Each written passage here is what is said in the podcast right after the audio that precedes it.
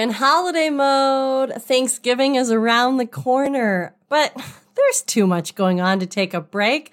Look, I said it last week. I'm calling this from now until New Year's the Captain's Log Holiday Series. Sometimes we're going to cover just one topic, like when the FMC releases their final rule on unreasonable refusal to deal or negotiate with respect to vessel space accommodations, the first of their rulemakings.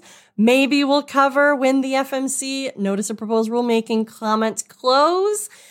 But look, most of the other times we're just going to do a hot topics list of what's happening out there, what I'm finding interesting, talk a little bit about it. Look, it's a hot topics kind of day today, though. Stick around. Let's jump into it. Hi, welcome to By Land and By Sea, an attorney breaking down the week in supply chain, presented by the Maritime Professor. That's me. I'm Lauren Beagen, founder of the Maritime Professor and Squall Strategies, and I'm your favorite maritime attorney. Join me every week as we walk through both ocean transport and surface transport topics in the wild world of supply chain. As always, the guidance here is general and for educational purposes only. It should not be construed to be legal advice, and there's no attorney client privilege created by this video. If you need an attorney, contact an attorney. So usually we do start out with our top three stories of the week. Top three stories of the week. but this week, all of our stories are top stories. So, like I said, this is the captain's log holiday edition. and we're going to be taking inventory of the week and kind of what's going on generally. So, story number one. The FMC released their detention demurrage rulemaking on October 13th. We've talked about it a few different times. If you missed that, head back over to that uh, the podcast listing. You can find the old episodes. So they released the rulemaking on October 13th, and it is open for 60 days. That's a 60 day comment window. That's great. That's a fair amount of time. Some of the other rulemakings that they've released recently have only been 30 day windows. This is a 60 day window. It closes December 13th. Mark that on your calendar, December 13th. We're about to get busy, right? Thanksgiving's next week. We have Christmas coming up. We have we have every all the holidays, right? New Year's is coming. We have everything happening. This is this is the holiday season. Um, this is crucially important that we have comments filed. This is going to be kind of one of your last moments to really get comments to the FMC related to detention demurrage. We've had the advance notice proposed rulemaking already. We had the OSRA language come around. Now we have this open detention and demurrage rulemaking. It's the notice of proposed rulemaking. The next step is the final rule. So this is the moment where your comments will be carefully considered by probably a line attorney in, in the general counsel's office of the FMC. They're going to be summarizing all the comments that come in.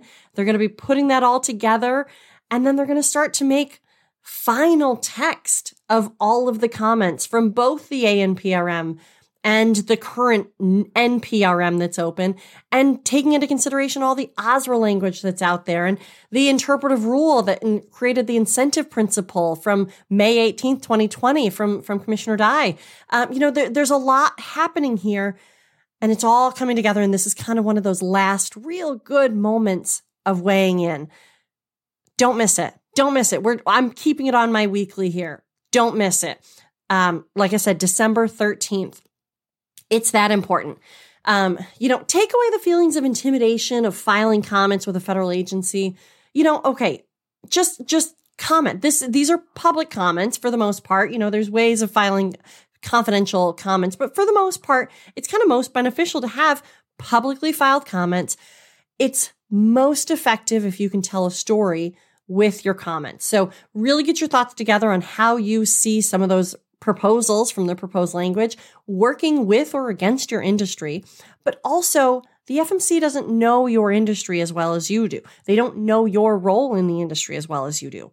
Tell that story. Make sure that they know who you are, who your company is, what that role is, what piece you play in the overall industry, and then give them your feedback on how this might work or not work for your industry and for your company specifically. That will paint a much larger picture so that the FMC really can understand, oh, I get how that would be difficult for them or oh man, that really is a pickle. We got to fix that.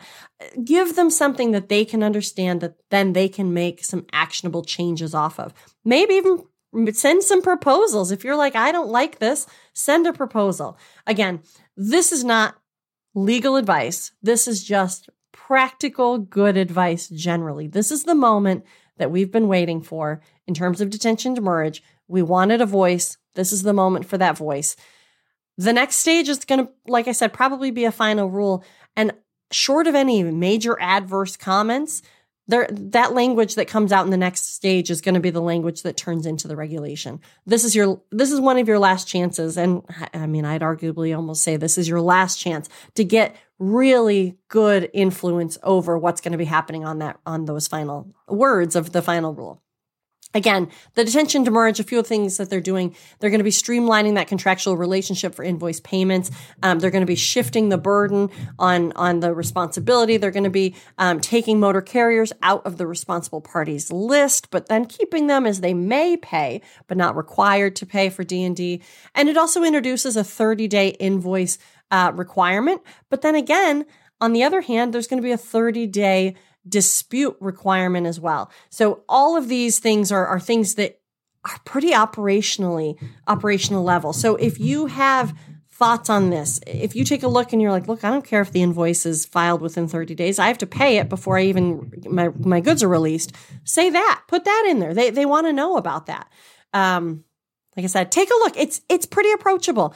Go check out my episode before we cover it and kind of real spe- real people language. Um, but but also take a look at it. It's it's almost it's almost in plain language. There's a little legalese to it, but just kind of read through it and um, take your time with it. And and really, I, I think you're going to find that you, you probably have some thoughts and, and they want to know. There's only three comments filed so far. We still have another month, right? It's only November 18th. We still have another month uh, before it closes, but December 13th is our deadline here. Get those comments in.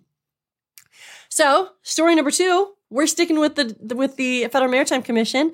The FMC has a new general counsel. So this is the, the chief legal officer, if you will. Uh, this is the person who is now in charge of the general counsel's office, which is the lawyer's office. Although the FMC has a ton of lawyers. They also have a ton of economists. I don't know if you know that, but they have a ton of economists as well. Um, so Chris Hughey, Chris Hughey has been named the new FMC general counsel. Um, and it looks like he actually even used to work at the commission in the late 90s. So uh, from the from the press release on, on Mr. Hughey, he began his career in public service actually at the FMC in the office of the general counsel. Um, and he started in 1997. Um, and then he later served as the commission's deputy general counsel. I love that. Did you notice 1997? We've talked about this before, but what major thing happened in 1998? The other OSRA. We had the Ocean Shipping Reform Act happen in 1998. So Mr. Hughey, the new general counsel of the FMC, was around for that implementation of the 1998 Ocean Shipping Reform Act, which again, as a general thought, Ocean Shipping Reform Act whether it's the current one from this summer, OSRA 22, or OSRA 98, those are modifications from Congress to the original law, which is the Shipping Act of 1984. Everything that the FMC does is guided by the Shipping Act of 1984 and a couple other laws, but for the most part, most everything that the FMC does is guided by the Shipping Act of 1984. 98, there was a modification to it, OSRA 98. Mr. Hughey was there. and then now we have OSRA 2022, um, I can imagine this did not escape Mr. Hughey from uh, from understanding it, and certainly he is he is going to be learning right away what all the different nuances of OSRA are. Um, OSRA 22. So I, I love that. He's also worked in some of the other independent regulatory agencies. He worked at the Federal Elections Commission, um, Deputy General Counsel, and he was. Um, he worked over at, at the U.S. Department of State as a Foreign Service officer, which is not an easy task to, to actually be inducted into the Foreign Service Officer um, school and, and the, to become a Foreign Service officer. Um, so he actually had some positions in Brazil, Kuwait, and Madagascar. I, I love it. I think that this is a great selection. Um, you know, obviously, learning FMC, as we're all discovering, is kind of like drinking from a, a fire hose sometimes, right? And if you if you come into the FMC not knowing much or anything about what the FMC does, and certainly some of that historical understanding. It's really difficult. And to be the chief legal officer, right? To be the general counsel, that's an extra difficult role. But not for Chris here. I'm I'm hopeful that for Chris, you know, he he's already been there. He kind of knows what it used to be like. He's going to quickly learn what it what it's like now. Um, I, I think he's going to find some some comfort in that. And there's some overlap. There's a lot of lifers at the FMC. I love it. Um, it's a great place to work. Um, and so he's going to have some some colleagues that he's already worked with before. I I just I like I said I'm I really am encouraged by this appointment. Um, I don't know Chris personally, but hopefully I'll I'll get to meet him. Um, but you know, so he like I said, he worked there during OSRA '98. Um, I I think that this is great, and he's also a smart cookie. So he um he went to Cornell, he went to Harvard, um, he did his undergrad at the University of North Carolina in Wilmington. Um, he he's done a lot of cool stuff. So I I think he's going to be a great addition, and um, really excited to see where he takes this. So story number three. This has to do with Microsoft. Did you see this? So I don't know if you remember, but I had talked when the when we were first starting to hear about billions of dollars of profits, and I said, you know, it's only a matter of time before Silicon Valley starts to pay attention.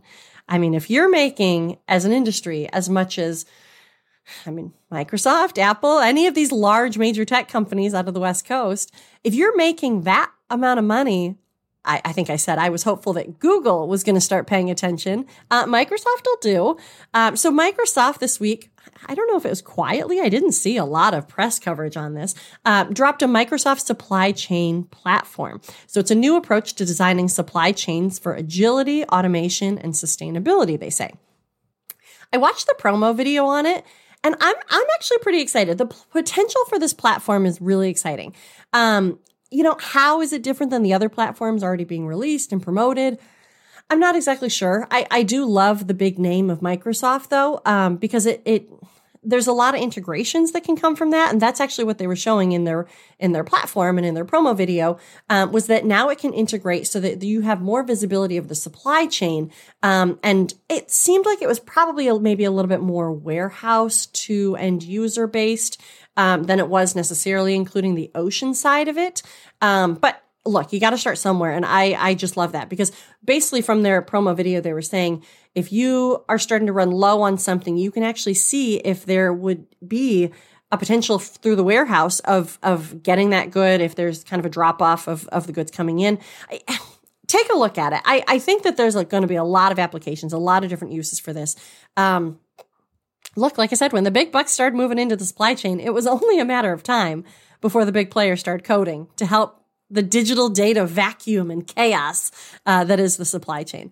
I'm I'm so pumped. Look, let's keep moving this industry forward. We need data sharing. We need digitization. Um, you know, we the U.S. is not going to be able to compete with some of these fully automated ports out there. Um, and I'm not necessarily saying we need to go fully automated with our ports. That's not what I'm saying. Um, you can have part without having the whole. And I'm saying that part of it needs to be we got to get our data sharing going. We got to get our di- digitization going. Uh, we just got to be less paper based, right? I mean, I, I, often joke if if DOS, remember the old operating system, was anywhere, it's probably out on a port, right? So like let's let's upgrade this stuff just a little bit so that uh, we're not piecing together PDFs and um, trying to figure out what who said what when through email exchanges. Um, we, we, need we need something that kind of strengthens this and, and gets all this moving. So um, you know what?